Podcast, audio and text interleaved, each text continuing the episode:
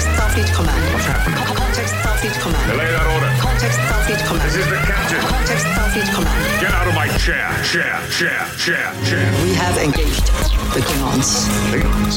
Klingons. Welcome to the greatest discovery. It's a production made possible by the greatest generation. We did make it possible. I'm Adam Pranica. I'm Ben Harrison. It's a little hard to get back onto the pod horse, Ben. We've been off mic for a while, Yeah. and uh, as is often the case when we when we recorded a bunch of episodes, that was exactly the time after which a bunch of new news happened about Star Trek Discovery. Yeah, I felt weird having a our second of two that we banked way ahead of time come out like right when the trailer for season 2 of Discovery came out. I'm sure all the other Star Trek Discovery podcasts and they are legion got right on that news and we haven't really said anything about it yet.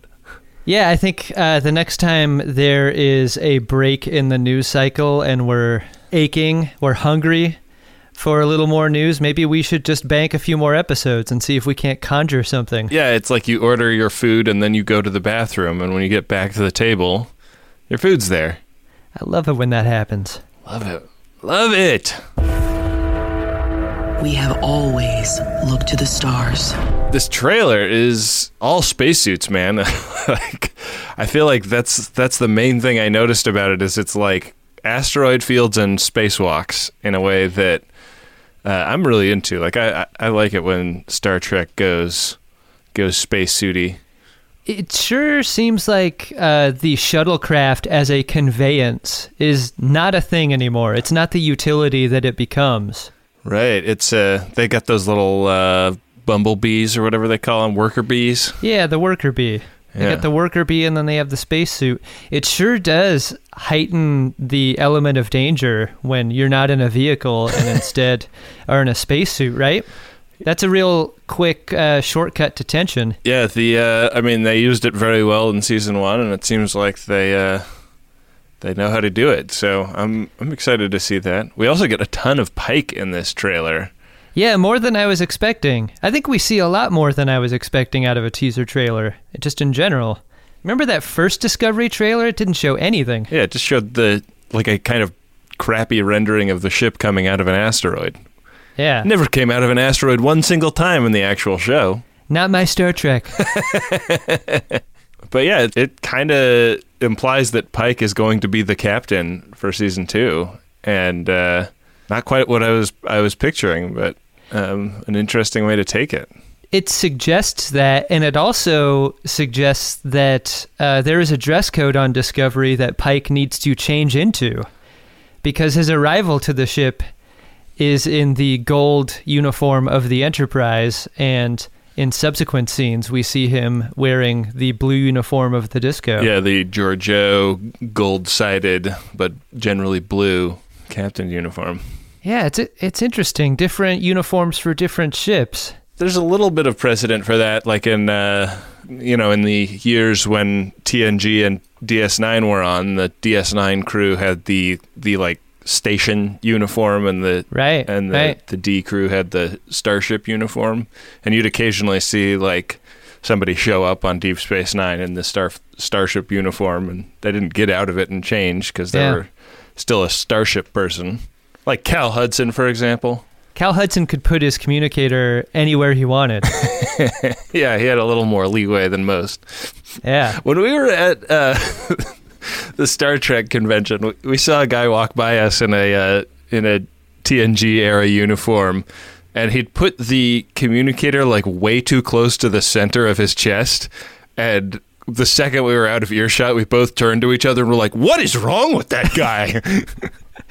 I think that's how you know that guy's a narc, right? like, you've bought the ticket, you've made a uniform, you've done all the things to announce that you are a big, big Star Trek fan, and you can't even. He's either a narc or a troll, you know. yeah. What was up with that guy? I don't know. I don't trust him either way. I would have given him mad respect if he was like five three and he and he Cal Hudson his communicator. Like, like that's a bold move, but Yeah. I don't know what he was thinking. I, like it was almost as if his hotel room didn't have a mirror. Yeah, Like I could understand missing the spot if if you're just looking down. right. But uh, I think you need to give yourself one last look before you leave the room, right? Especially if you're going to a Star Trek convention. Yeah, everybody that walks past you is going to react the same way we did. I hope that guy had a great time. We're only bagging on him for his communicator, not his uh, yeah, not his interest in participating. right. His, his uniform looked really great, and uh, yeah, I don't, I don't want anybody to have a bad time. There was a time whenever you saw someone wearing a TNG era uniform that it just looked shiny and bad. Yeah, And it seems like uniform tech for cosplay has really come a long way. Things are looking really good. Well, there is like so much of costumes are made out of like extremely cheap and shitty nylon. But I think if you're gonna like hit the con year after year, you don't want it to be a fabric like that that's gonna you know, like that that nylon is gonna really show its age like the third time you wear it. You know, it's gonna Right. get wrinkly and the seams aren't gonna be that good. The show uniforms were made out of like the same kind of wool that you would make a tailored suit out of. So Right. You know, which is a very expensive material. It's a material you're not going to wear to the Star Trek Las Vegas pool party, that's Right. for sure. right? Yeah, walking walking from the uh, the gold dust to the Rio in a head to toe wool outfit in the 107 degree weather is not a good look. if you had to, Ben, Yeah. if you had to to be costumed for the con, what would your choice be? And let's let's try to limit it to what is generally possible. I think I'm going Romulan with Cat Basket. Fun. That's a great pick. Those shoulders are going to get you through a crowd. Yeah, it's not a totally out there pick, but also I don't feel like we saw that many Romulans. If you put a little intentionality to it, you could get a really good Romulan, but it's Yeah. also not going to hamper your mobility. Like we saw we saw somebody dressed as a Lego minifig Star Trek character. And that's Yeah. just going to be uncomfortable, you know? Yeah, it's hard to take a shit as a minifig. Yeah. How about yourself? My gut instinct would be to do like the Halloween style combo. Like I saw Cobra Kai win at the con, Cool. and I really like that. It's like the portmanteau of costumes Yeah, I like it. that I really enjoy. But I think I think I would be more into something that's screen accurate and only appeared in one episode. Like I know we saw a Angel One era Will Riker uniform slinking around, and I thought that was a really cool costume to have. But Yeah. you and I workshopped a costume that I think I would want to do more than anything, which was post head explosion Remmick. Yeah, the idea here being that one of your arms is is rubber or blown Yeah. off, and you use you conceal that hand inside your costume Yeah. to puppet the little creature that comes out. I was shocked at how little reference there was to contagion. Like, you never saw someone wearing a Starfleet uniform with a nubbin, for example. And no one was wearing a nubbin bug as a brooch, for another example. Like, like uh, the nubbins were underrepresented at Star Trek Las Vegas, I think. You know, the one way they were really well represented was one of our listeners gave us a uh, handmade Sculpey nubbin bug after after our show. I've got it right here.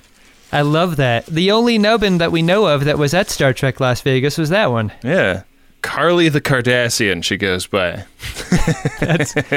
That's great. You know, if the Cardis ever got their hands on those nubbin bugs, Oh yeah. be- it'd be over for the Federation. It's not you I hate nubbin bug. It's what I what you made me become. Guy who eats bugs. What? What? What? What's happening? What? What's all this? I'm trying to save you. What is this? So this trailer makes it seem like this is going to be another season though where there's like a big season spanning existential threat. Uh, there's like some red dots that appear on the screen and uh, they're very freaked out about red dots and they have something to do with Spock. Spock is linked to these signals, and he needs help. I'd say that like as excited as I am about all the spacesuit stuff, I I don't necessarily know that I can get myself excited about a another one season story arc, you know? Oh, really? Yeah, I mean, I was kind of optimistic that they would allow themselves to have like shorter adventure arcs in season 2 mm-hmm. uh, and maybe they will. I mean, there's nothing definitive about that at this point, but it just uh, doesn't read as that right now. So I'm remaining open to this, but uh, I think it's less interesting. Well, I think a lot like how we went into season one. I think it's, I think it's useful to go in neutral to pessimistic because I think that's that's a great way to become surprised and impressed, which is how I felt after watching season one of Star Trek Discovery. Yeah, Disco has, has uh, done a great job of making me never have expectations that are too high. So this, uh, that sounds like shade, Ben but it's not. It's really like I like it's either genius marketing or bad marketing that winds up working well by accident. Uh, what did you think of the Kravitz as soundtrack to the trailer? Adam, I laughed out loud when that music cue started because it is like exactly what we've talked about, like over and over again, Star Trek has tried to have a cool contemporary song to make it seem cool, and they always pick like the dorkiest song. Like it might have might as well have been like, "Hey, now you're a rock star." Hard disagree, Ben. Uh, I I think the Beastie Boys element of the J.J. Abrams Star Trek is one of its worst traits, but I liked this song and this moment in the trailer. Really? I am the most cynical person about this stuff, and it fucking worked for me, and I can't even explain why. I think I also there's a uh, there's like an, a re-edit of this of this song on YouTube. Yeah, where they just changed where the the lyrics are, and it like completely destroyed that song for me. So it might be partly that, but also just you know, is the video accompaniment to that re-edit just a montage of the times that Lenny Kravitz's giant dick fell out of his leather pants? Uh, might as well have been, but yeah, like the the way that Lenny Kravitz is cool is over. You know, it's like such a specific late '90s cool, and uh, wow. Wow, you were throwing shade all over the place. Yeah, just uh, you're you're not saying that if Lenny Kravitz walked into that bar we were at at the Rio that you wouldn't be like, holy shit, that's fucking Lenny Kravitz and his giant dick. Let's buy him a, a zebra hoof beverage. I'd see if uh, I'd see if I could get his dick to sign something for me, but I don't really care about that music. I don't know. You'd hold that zebra hoof up to his dick and and take it for measure. Yeah, which could hold more frozen margarita. Yeah, Lenny is definitely a a man whose music is in its time. Yeah. It, does any song work though? I mean, that song is to 1998 as like like establishing what period of time your scene takes place in, what semi-charmed life by Third Eye Blind was for like a couple years before yeah. like if you're making a period piece and something like you like cut to high school 1993 or whatever to their credit, they chop and screw the song. it's not the 1998 version of "Fly Away" that they used. It's a uh, it's a little synthy and uh, fucked around. Cool. I just don't like. God, I, I'm I am nothing but like an old dad on this episode all the way through. Yeah, you love it. When did you get so cool, Ben? I, am not that cool. Um, another thing about this trailer, though, that I liked was that they seem to uh, they seem to be leaning into humor a little bit more. Like there's yeah. a lot more, and it's it's not like that funny. It's a little bit goofy more than it is funny, but um, right. the you know some of the bridge characters like gulping and looking at each other when they're not sure if they're going to be able to beam a guy out of his work or be the Saurian sneezing green goo on somebody's face. I, how does that Saurian work on the ship if he doesn't if he can't speak the same language as everybody? God, you want to like a Saurian, but then when he sneezes in that other guy's face, I think he's an asshole. That shit is fucked up. Like, what are you doing sneezing into a face like that? Put it in the in the crook of your arm, dude. Yeah, he's not so alien that he doesn't have an elbow. Yeah. I got sneezed on on the subway in Japan one time. Oh no! And uh, Like it just tore through the face mask of the person who was sneezing. No, the face mask I think is I th- I think you wear the face mask to protect yourself from it because there's like less of a culture of covering your mouth if you sneeze. Right. And uh, that's not me like claiming I know anything about Japanese culture, but like I got sneezed on and like the my travel companion was like that's just a thing that you deal with here. What? yeah. That never happened to me in Japan. It grossed me out for the rest of the day, you know. Yeah, it's hard to feel clean after that. You know, you, you think that if they're beaming the poops out of people's butts, they should beam the snot out of people's noses. Poop beamer as a as a job. Do you think that's what Chief O'Brien is doing most of the time? I mean, what else is he doing when he's just standing in an empty transporter room? I guess that's what he's got to do. Our buddy John Adams has uh, has gotten rather philosophical about what that might mean for Chief O'Brien, but Yeah, in his great Chief O'Brien at Work comic. yeah, yeah, which is a, a great comic, and I laugh at it basically every time I read the new one. But another take is that there's a thousand people on that ship, and he just methodically every day, colon by colon, relieves them of their turds. I've said it before and I'll say it again. It just sounds like uh, when you think of a perfect science fiction future, uh, like that's near that's near the top of my utopian list Yeah, of what I look forward to. Get it out of me. yeah. Saurians, uh, Saurians sneeze a color that their brandy sort of is. Maybe like milking a rattlesnake. Maybe that's how they make the brandy. It's a, it's a, a distillate of their snot. Maybe. that's a tough shot to take. That's like a cement mixer shot. Ugh. No, thank you. I, I am very excited for this Tig Notaro character. Oh yeah. She seems like a real fun. It looks like they found her uh, marooned on an asteroid or something. It looks like Yeah. uh, things are pretty rough down there. Yeah, her uniform is not in great shape. The Hiawatha has a three-digit registry, What? Which is a strange bit of business. I thought, like, that must be an old-ass ship, right? When did they go from three to four? I don't know. I guess I missed the Hiawatha in the trailer. Where where did you see that? Well, there's a uh, our friends over at Trek Movie did like a frame-by-frame Ah. uh, study of it, and they did one of those enhance. click on that. Click on that part of the frame and enhance style. they they Blade Runnered it. Yeah, and they found a cargo container with the name and the registry. Wow. And they flipped it and enhanced it. Yeah. Uh, we met those uh, those Trek movie folks were really nice. They uh, they Yeah. had like a like a pub quiz at um at the convention that we did with Bill Tilley and Brie Belke, and we won funniest answers, but not any didn't get anywhere close to correctest answers.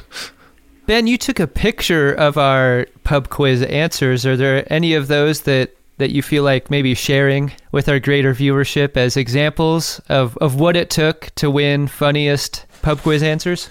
I actually believe I still have the piece of paper. Oh, yeah, they wouldn't have wanted to keep that. I it was a little bit embarrassing to go up and be like, "Hey, can we keep our trivia answers?" All right. One that I was uh, delighted by was what Trek species hibernates once a year, and we put bears because We talked about this so much. Yeah. We probably gave more thought to this answer than, than any other. there's nothing in the Trek universe that would lead us to believe that bears have gone to extinct. Right. If bears exist in the Star Trek universe, then that is the correct answer. Did we get that right? Are there like teachers' red pen ticks on any of these? There are check marks next to many of them, but that's not one of them. but uh, but there are check I'd like next to to retract all the nice things we said about Trek movies. what was Riker's nickname on when he served on the Pegasus? And we put Spit Valve. what was the name of Seven of Nine's character in The Adventures of Captain Proton? We put 23 of Skidoo. yeah. What are Captain Kirk's last words? We put, It was fun beating up Sting with you, bald guy. That's a nice little punch up. yeah. Uh, you know. It, I think this was the first uh, activity we participated in Yeah. after after getting into town. So it was a fun way to enter the convention, a fun way to meet other convention attendees, Yeah. and to and to hang out with our good good buds. Right. And uh, as expected, members of the Star Trek press were entirely unaware of our program. So Yeah. that was fun. I don't want you to tell us what you do. I want you to tell us who you are. The other bit of Discovery news that I wanted to talk about was um, the Klingons got discussed a little bit in a panel about like the the makeup. The uh, the makeup artist Uh huh. Glenn Hetrick did a panel at the con about things, and uh, I mean this was like a main stage panel. God, how big was that main stage? It was Ben? huge. That what do you think that auditorium seats? Like five or six thousand? Yeah, I think so. big big room. Now i wasn't there for this so i'm just basing it on the the articles that were published. Uh trekmovie.com did like a, a bunch of transcripts and excerpts of it. Uh, at, one, at one point they captured a little exchange between a woman that got up to make a comment saying uh, the, the klingons in discovery are totally different and he just cuts her off and goes no they're not like just like, uh, all right, Glenn Hetrick. I mean, I, I don't That's know exact, great. exactly the tone it took, but uh, it seems a little testy. That's appropriate testiness for a person that has been fielding that kind of shit for a year. Yeah, Or two. I guess so. Yeah. I Um, can forgive that. So there's a couple things that I thought were interesting about this. One is that he says that we've only seen members of six of the great houses. So there's another six great houses to see, and there are things in the design of those Klingons that imply that there are like genetic differences. Like uh, there's House Antak. They have a the continuation of the ridge on their chins, but others don't have that. So the implication is that there may be hair on Klingons in season two, and uh, also that the kind of the logic behind this is that there was a story of Kahless cutting off some of his hair to make the first bat'leth in the TNG episode where we meet clone Kahless, and so they they've decided that what that means is that Kahless cut off all of his hair, and in season one, which was all about like Klingon unification, Klingons going bald was a unification style, not necessarily naturally bald. Whoa. Yeah. I wonder if one of the houses is represented by that uh, Klingon seductress in the window pane tights that uh, that Q conjured. That Geordi wondered if that was Worf's idea of sex. You remember that scene? Oh yeah. You remember Worf's reaction? I think he says something like, "For she's from a planet completely alien to me," but she was clearly Klingon. Yeah. That's another like they talk about that like that it's an empire so like the different planets have like like they look different if they come from different planets. Nice planet. We haven't met House Spearmint Rhino yet. Yeah. And uh heaven help us if we meet House Jumbo's clown room. Have you ever been there? Uh no, I don't I don't go to places like that. I I have heard that Jumbo's Clown Room is not a place like that, quote unquote. That it is like classy and empowered and like not fully nude and just like incidentally uh, strippy. Yeah, I think it's a bikini bikini minimum kind of deal, Yeah. but I don't know. I just Yeah. I just feel too weird. I feel Yeah. too weird to go to like most normal restaurants. So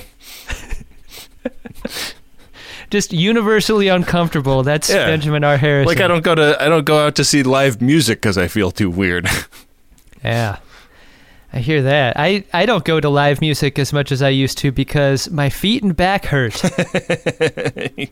I am become old, destroyer of fun.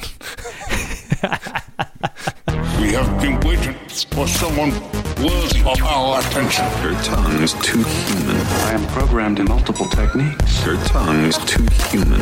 a broad variety of pleasuring. What's happening? What is going on? I'm getting very close to. I sense it coming now. So that's not the only big news that came out of the con though, Adam. oh? I mean, as far as I know.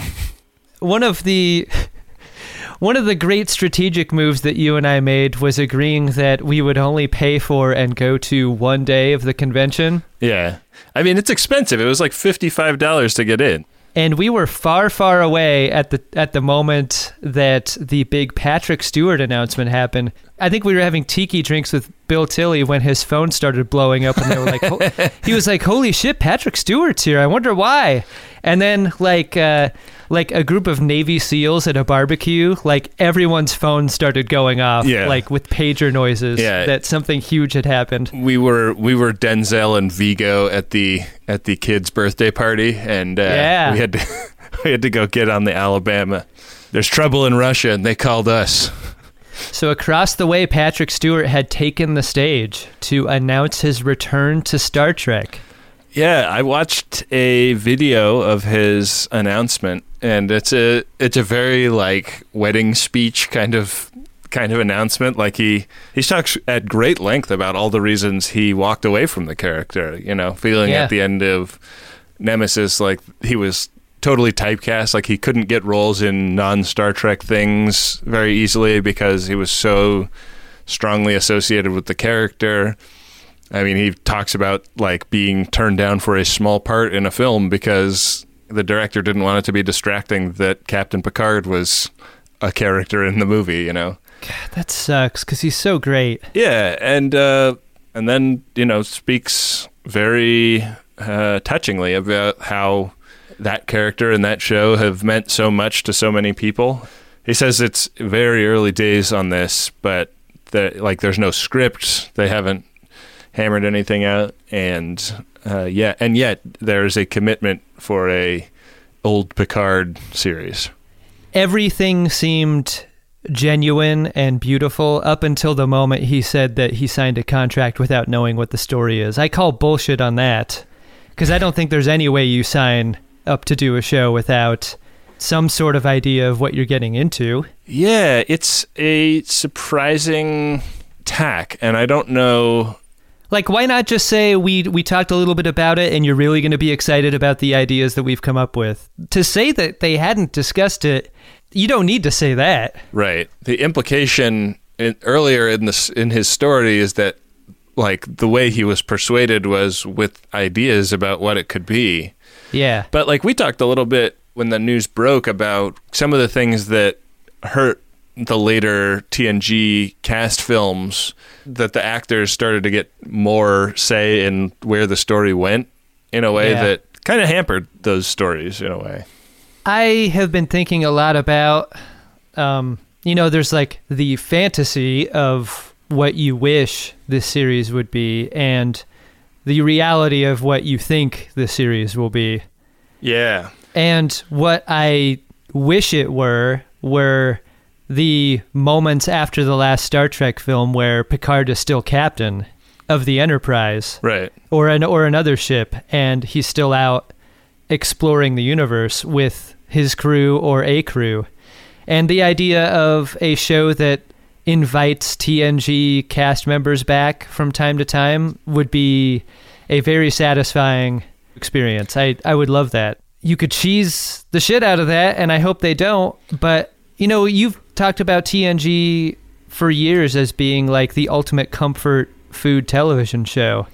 And it and to get more cans of soup in the cupboard to enjoy for the rest of your life is is a thing that filled me with like the feeling that I had after hearing Patrick Stewart say these things was like grateful that they're going to give it a try because things like this just don't happen. The one time that it did happen though, Ben, leads me to my thoughts about what I think this will be versus what I wish it will be, which is what uh, which is what the Rocky universe did with that character when Creed came out. Right. Like Ryan Coogler famously bugged Sylvester Stallone to death about his idea for another Rocky movie. Finally made it a reality and made a Rocky movie that was tangentially Rocky and actually about another character and I'm wondering if this Picard series ends up being like that where Picard is top billing but this is a story about other things and other people that he is he's related to. What I- do you think? I kind of think that's the right way to take it because I don't think that we can just have Captain Jean Luc Picard, captain of the E, warping around and just getting in. you say we can't have that, but do you want it? Because I want that. I want that version. I don't think I do. Like I think Yeah? that I'm happy to leave the I'm I'm happy to leave that in the past. I'm very excited to return to this universe in a in a more forward-looking Yeah, context. future tense for sure. That's one of my favorite things about Star Trek and I I can't wait to get back to that and I'm really excited for all of the facets of that. Like if all of the things in TNG, DS9 and Voyager are true, what is true about 20 or 30 years later? What does it look like? What does it Yeah. sound like? Uh, what kinds of what kinds of stories do you tell in that environment and how do you push the envelope like they, they haven't had to push the envelope in terms of like what we imagine the future to be in a long time Before you really do grow old. you know they've been doing a lot of backfilling of canon which is fine mm-hmm. but the forward looking thing is my favorite part of star trek so i'm Yeah, me I'm, too. I, I would say that i'm like even more excited about that maybe than whatever they find for p2 to be doing in that context I think Discovery's done a great job in making the show about the future, but also relating it to this day and age. And all of the actors involved are strong and good, and and Sonequa Martin Green is one of the brightest stars of the whole thing. Yeah. And her abilities, I don't think, are even in question. But I think if you are a creative group tasked with making Star Trek in bulk, and your North Star is commenting on today through science fiction metaphor, you can't do any better than have those words come out of Patrick Stewart's mouth. You know, like Right. like there's a credibility there that that is inarguable. yeah There's something powerful about about making him your your mouthpiece. So I wonder if this new series becomes even more philosophical than what they tried to do in Disco. I, I'd be very excited to see them take it in that direction.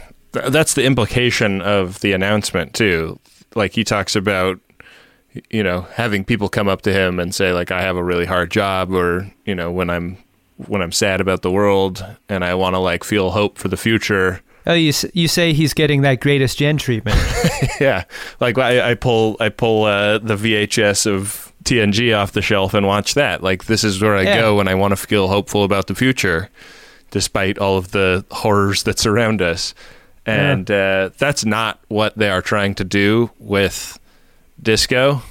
You Right. know, there are many things about it that are very hopeful, but it is not particularly focused on that emotion. And TNG was, and Yeah. if they keep that in, you know, if they put that up on the wall of the writers' room, and and keep that in the bullseye, that would be a very different type of show. But like they're Yeah, talking sure about would. having enough different Star Trek things going. Like like CBS is going all in on Star Trek in a way that is going to make us very busy dudes. But if they keep that uh, that sense of hope and wonder and the like, you know, seeing the best in humanity and how we get there aspect of TNG in that new series, uh, that could be really exciting. And I think they have room to do it now. Yeah, that would feel really really good. like they have their action series in disco they don't Yeah. they don't have to make it just picard smashing glass and breaking his little ships No. Yeah, I think it's appropriate to maybe walk him back from that. I mean, he's still fucking JL Pipes. He is jacked. yeah Still. it's so fun to i mean like there's so many comparisons of like people screen grabbing inner light and showing like what they predicted him to look like as an older man and then what he really does he looks great His body is both good and aspirational. it really is Body goals. Yeah. I would say that the the thing that I may be most curious about of all is uh, what do the Klingons look like in this new Peace 2 series? Do they take the basics of TNG Klingons and update them for HD, or are the canonical Klingons of Disco the ones we go with? Because there's like there's some Enterprise episode and a Deep Space Nine episode that address the fact that in TOS the Klingons Yeah. don't have loaf, Yeah. and uh, and there's some like genetic disease or something. They they kind of like retconned this this explanation for why. So like if they come out on the other side of that disease looking like Worf, which is similar but distinct from disco Klingons. I think you got to go with Worf style loaf for the new Peace Do series. Thinking about what you can't control only wastes energy. If you're gonna like maintain the uh, the illusion that that this is all like planned and, and canonical, you know, I don't think it needs to be. Like, I don't actually care that much about canon, but this guy up on stage, this uh, Glenn Hetrick makeup designer, backfilling explanations for why the Klingons were bald is uh, is making the case for everything being canonical all the time. Yeah, I think I would prefer loaf continuity in in a post TNG universe. And maybe the biggest reason for that is it would allow for a Michael Dorn to return yeah. Looking at his familiar self. Like I Michael think, Dorn has got to be pissed about this piece of news because he's been trying to get the Worf Old Man's series made for years. he's like, wait, wait, guys. I'm not throwing any shade at Michael Dorn in saying this, but Michael Dorn is not Patrick Stewart. yeah, I mean, I do want to see Old Worf series though. So do I. Yeah. That's that's without question. And I feel like he's got to be having that conversation now if they're if they're assembly lining Star Trek Yeah. and and making it in this at this kind of rate, you've got to believe that that that's at least in the conversation. I would love to see him be the uh, the headmaster of Starfleet Academy or something like that. I read somewhere a really interesting thing about what do you do about the Brent Spiner problem, He wouldn't have aged. data or, or B4. Uh, and the thing that I read really intrigued me, which was like, what if he was computer voice? Oh. Now that, uh, like, maybe they weren't able to make another body for data or make another body integrate with his mind. And so they just uploaded his mind to a computer. And he is the computer voice henceforth. That's interesting. The other thing that occurred to me is like we talked about how Deep Space Nine made that Odo effect look pretty great in the couple of years after Terminator 2 pioneered that technique. Yeah. And uh, I mean, Benjamin Button came out a long time ago now. That technology is available. Like they could have, they could bring Brent Spiner back and Benjamin Button him to look like TNG data. Yeah. I'm a nervous flyer. It seems like things are possible now that weren't even a couple years ago. And that's a big that's a big way. My people were biologically determined for one purpose alone to sense the coming of death. What? To sense the coming of death. What do you think of when you think of male grooming? Maybe it's a sharp haircut and a little bit of product, or a bit of the old beard wax twisted into the ends of a mustache. Maybe it's a shower, a shave, a little spritz of fragrance. Me? I think of shaving my nuts. And not just my nuts, all around those nuts. I'm talking all around those nuts. And this form of male grooming is hard to do when your junk looks like a log of Play Doh rolled through a dustpan in a barber shop. It's wrinkly, it's wriggly, nothing stays in place, and it's the one area where you don't want to have an accident. That's why I'm glad we're sponsored by the spring cleaning champions at Manscaped. They sent me their brand new Lawnmower 5.0 Ultra.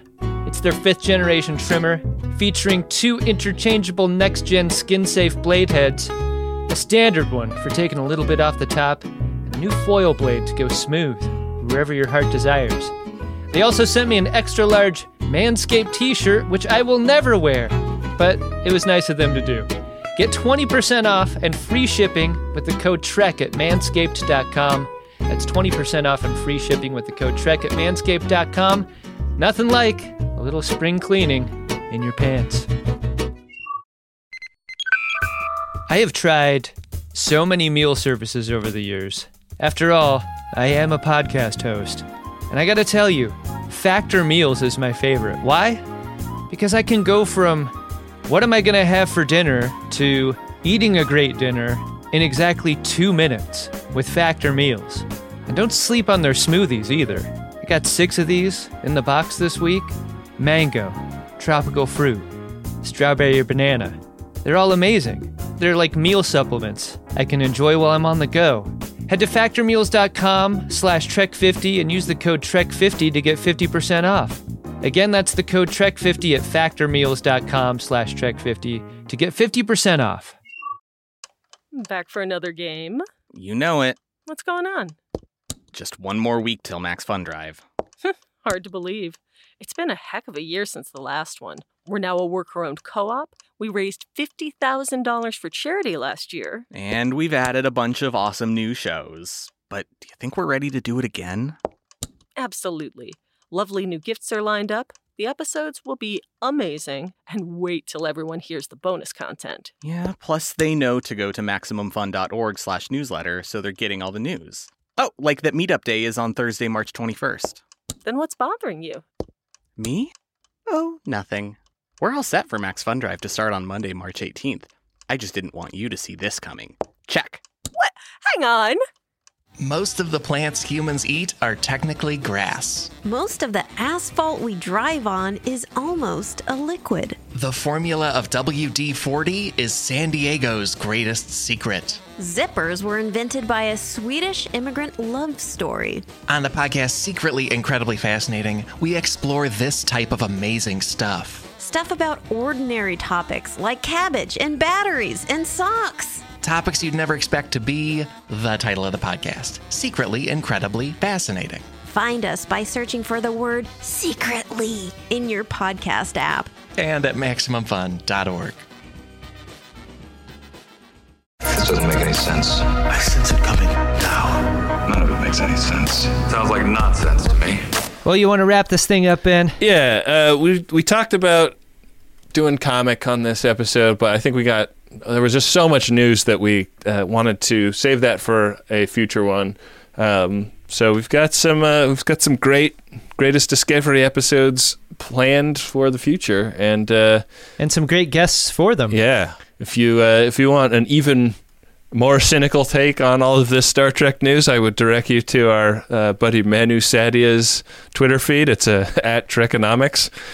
Very angry about all new Star Trek things.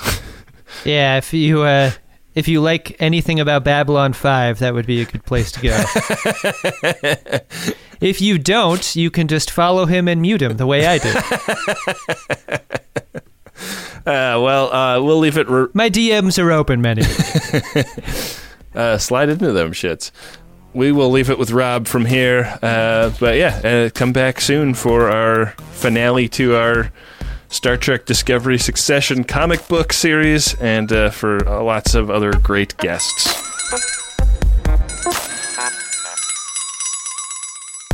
The Greatest Discovery is a Maximum Fun podcast hosted by Adam Pranica and Ben Harrison. It's produced and edited by me, Rob Schulte, and our theme music is by Adam Ragusea. Head on over to MaximumFun.org slash donate to support the ongoing production of our show. Or you can leave us a five-star rating and review on Apple Podcasts. You can find Ben on Twitter at Benjamin AHR, Adam is at Cut for Time, and I'm at Rob K. Schulte.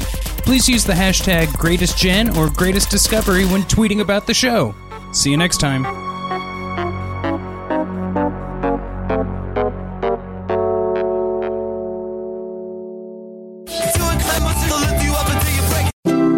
MaximumFun.org. Comedy and culture. Artist owned. Listener supported.